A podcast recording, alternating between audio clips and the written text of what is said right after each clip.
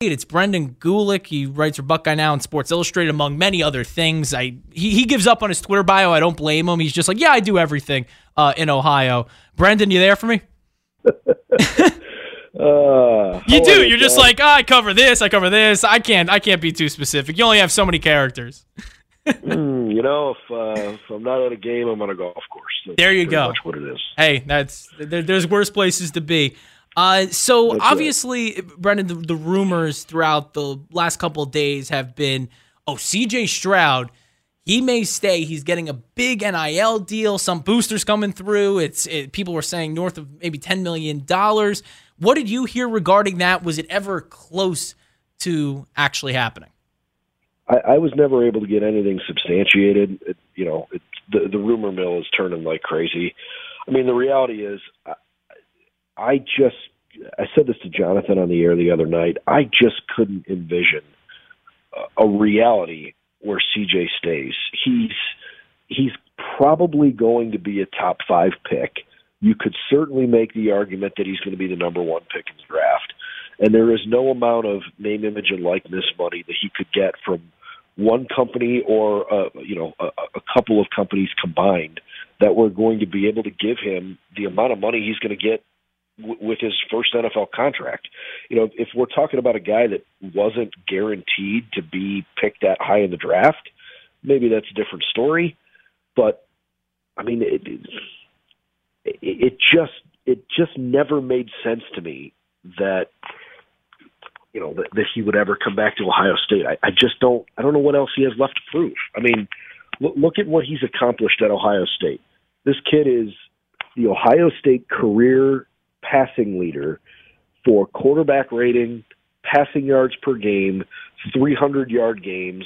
He is second in school history in completion percentage, total passing yards passing touchdowns. I mean, he's a he's a two time Heisman finalist. You know, I, what more do you need to do? He he showed he can make all the throws. He's got great leadership. He's a humble kid. Go go start your career. It, it I, I feel like this was all just drawn out to maximize the attention in it, and he's you know he's got the right to do that. That's fine. But I I just never thought it was a reality that he was going back to Columbus. Yeah, and that's fair. And and you do note, by the way, too, just like the drawing out process of it. I felt it was a formality that he was going to go to the to right to the NFL. Not maybe the day after the loss, obviously, because you need to you know heal a bit. But I felt that was going to happen relatively quick. It didn't. But as you say, NFL draft. I mean, the expectation is there. Do you think he's far and away the number one QB in the upcoming class? I don't know if I would say far and away.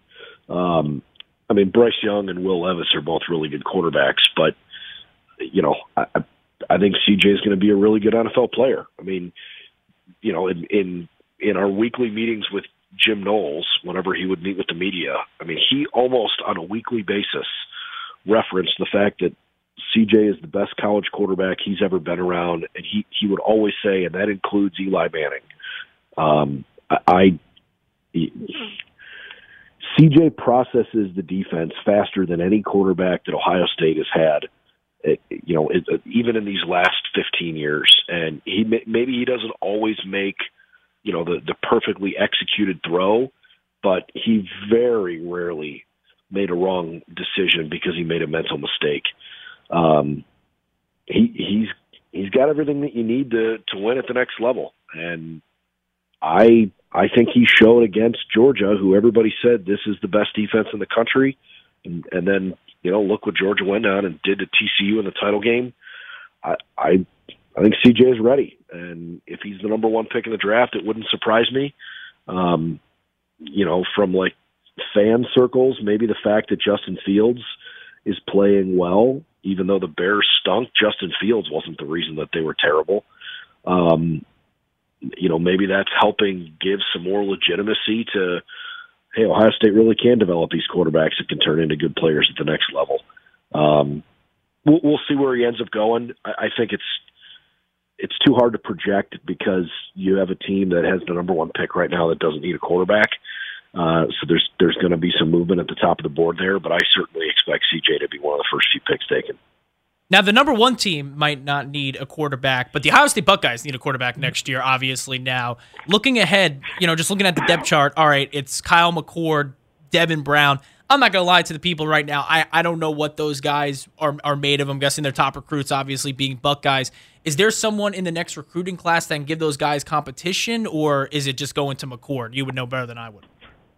Yeah, I mean, look, it's they've got another kid coming in from South Dakota, actually, who's a four-star quarterback uh, who will be a true freshman this year, and, and he's going to be a good player. But um, I would be extremely surprised if if Ohio State's starting quarterback next year isn't Kyle McCord or Devin Brown. I mean, Kyle McCord was a five-star kid from Philadelphia. He's actually Marvin Harrison Jr.'s high school quarterback at, at Philadelphia St. Joe's Prep.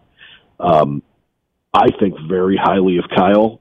You know, hindsight's 2020, right? Uh, I actually would have preferred Kyle McCord over CJ Stroud uh, when they, you know, sort of duked it out between the two of them for the the starting quarterback job a couple years ago. I think wow. Kyle's a really good quarterback, and frankly, I think Kyle McCord's going to be an NFL quarterback. Um, I don't know if he's going to be a stud, but I certainly think Kyle's got everything it takes to, you know, succeed at the next level. He, I think he actually has a stronger arm than Stroud does. Um, but you know, it's hard to argue with what with what CJ did the last mm. couple years here. But I, I really, really like Kyle McCord. I think it would be awesome if he were the quarterback for the Buckeyes next year. I think it'd be, you know, it, it, it we wouldn't see this team take a step back at all. There are lots of people that like Devin Brown more than Kyle. Um, you know, McCord is pretty athletic. Brown might be a little bit more athletic. Um, you know, he was a five star kid too. He's got an incredible arm. Um, we were allowed to go to one 15 minute session of practice uh, prior to the Peach Bowl. So we're down in Atlanta, and you know, right on par for for the top secret Ohio State Buckeyes. Um, they would not allow uh, in those 15 minutes they didn't put any of the first string guys out on the practice field. It was basically just, you know, your backups. And as soon as we were leaving, they were putting the first string guys out there, right? You know, they just didn't want to show anybody anything. But what it did give us a chance to see was Devin Brown for a few minutes. And Devin Brown on the run to his right threw a ball 65 yards down the field right on the money to a freshman receiver, and it hit him in the hands on the five yard line. The kid scored, and all of a sudden, everybody's looking around, going, "All right, well, the quarterback controversy for next year's just you know officially started because." Uh, you know, Devin's clearly got the it factor the same way that uh, that Kyle does. So I, I don't know who it's going to be. Uh, you know, it, it's probably going to be a competition that goes uh, through spring and through fall camp. I'm sure Ryan Day won't name a starting quarterback next year until you know, at least a couple weeks in the fall camp. Um, my gut feeling is that Kyle McCord's going to have an upper hand because he's been in the in the program a, a little longer than Devin Brown has. But um, who knows? See what happens. Hey, too much talent, never a bad thing. It's better than having no talent at right. all. Though it's Brendan Gulick here on 92.3 The Fan, writer for Sports Illustrated Buckeyes, now among other things. Final thing, uh, Tommy Eichenberg's coming back, which I was for because I like the guy. I know some Buckeye fans split on him. He's He's been there for a long time. Uh, what does this defense need in the immediate just to, you know, put itself? Obviously, they were at a championship level this year, but to beat the Georgias, to beat the Michigans next year, what's the what's the number one thing they got to fix?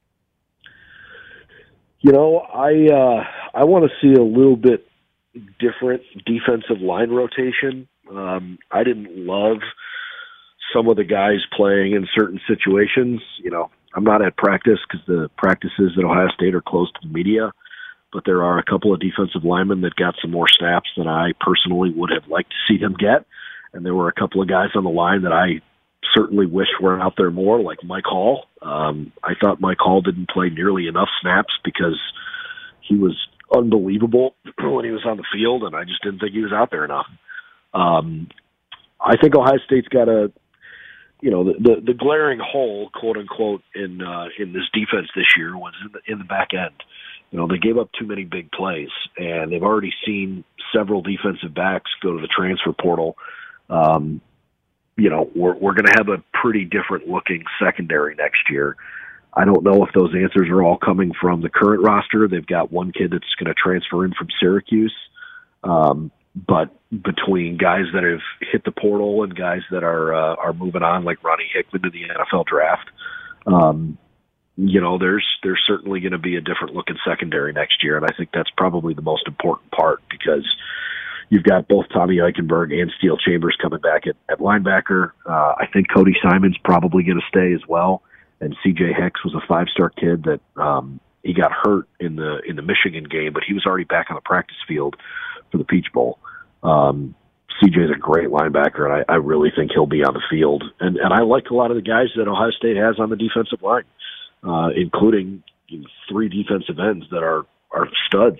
Jack Sawyer, JT Tuimoloau both played a lot this year, and Caden Curry, you know, he's a true freshman, but when he got in the games this year, he played really well. Um, so I, I expect that the defensive line should be good next year, and, and I think the linebackers will be a strength for this team, but they've got to figure out what they're going to do on the back end. Agreed, Brendan. Thank you so much, man. You were uh, you came on as short notice as short notice as possible. I'm sure you have a column or something to write regarding this. So I thank you for giving me your time, man. I appreciate it. No problem, brother. Happy to do it. Talk to you soon. You too. That was uh, Brendan Gulick here on 92.3 The Fan on